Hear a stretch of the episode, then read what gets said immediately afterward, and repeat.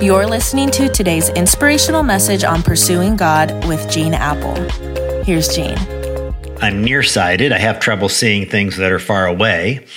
I have astigmatism, which can distort things. And as the years go by, I've also developed farsightedness, where I struggle to see things up close and I'm falling apart. And spiritually speaking, I, have struggled with all three of those in my life. Sometimes I see my own needs and I'm nearsighted, but I don't see things far away. Sometimes, spiritually speaking, I struggle with astigmatism, and instead of seeing every person is made in the image of God and of great worth, I can see them through the lens of their shape, size, ability, disability, beauty, race, occupation. Then sometimes I need my glasses because I'm farsighted and I can see the flaws in others far away. I can see the splinter in the eyes of others, but I don't see the log in my own eyes. But to be honest with you, the spiritual lenses that I wore for far too long in my life was a set of safety goggles. I don't know if you're like me, but for too long, I, just played it safe, afraid to get involved, afraid of getting scammed, afraid of getting used by people, not really in need, but taking advantage of me. So I could slip on these protective lenses to protect myself from the messiness that compassion sometimes brings. I'm embarrassed to admit this, and I hope I'm the only one, but for many years I'd watched TV shows, documentaries about all the global needs in this world. I mean, I'd seen all the horrific images of dying children, the malnourished, sick babies. I'd listened to the pleas of organizations and ministries for involvement and donations, but the truth is, and I hope you don't lose total respect for me, it didn't really faze me. It didn't dramatically move me. But thankfully, God didn't give up on me. And he used a whole series of travels to the Dominican Republic, to Malawi, South Africa, Zambia, Kenya to get my attention and say, Do you see now?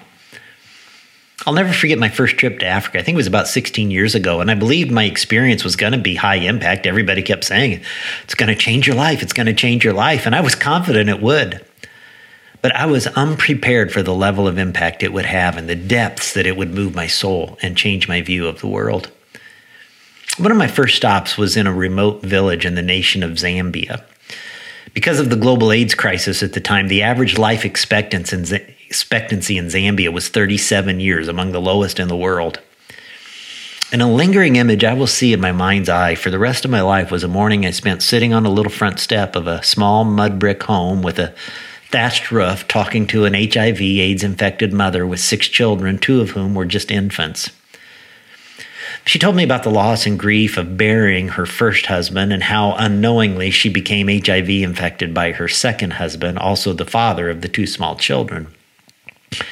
And when I asked her if either of their two small children had been tested for HIV, she just shook her head from side to side. And I'll never forget the fear in her eyes. I, I, I could see that even the thought that her two little ones could be part of the next wave of AIDS orphans was, was too much to bear or even consider.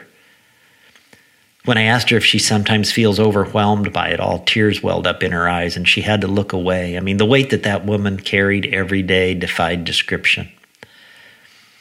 I walked away from her home, literally unable to speak. And I rejoined the rest of our team I was traveling with a couple miles away, and a friend asked me, What was your experience like back there at that home? And barely able to talk, just three words slipped out of my mouth. I said, It wrecked me. And my friend put his arm around my shoulder and he said, Gene, don't ever forget this moment. You let it wreck you. Don't ever let it stop wrecking you. Seeing with my own eyes, smelling with my own nose, hearing with my own ears did something for me that no video, news report, book, magazine, article had ever been able to do. You know, sometimes in churches we get so busy with our church programs, church activities, we don't have any time for the people who live on the edge.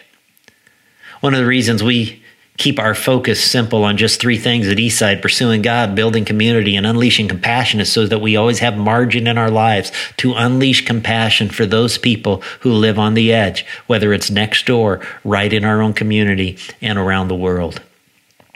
And today I want to invite you to pray this prayer.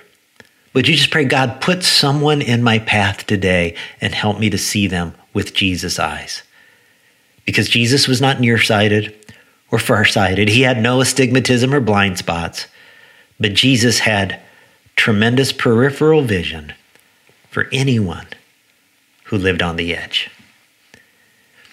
God, I, I thank you that sometimes you take us through painful circumstances that open our eyes like you had to do in my own life. I'm embarrassed that it took so long. And I just pray that today you'll do what you need to do in all of our lives. Stretch us, grow us. Help us to see the people on the periphery that might be getting overlooked, who need a touch of love, who need a touch of kindness in this divisive COVID 19 impacted world, who need hope, who need Jesus. And I pray these things in His name. Amen. You're listening to today's inspirational message on pursuing God with Gene Appel.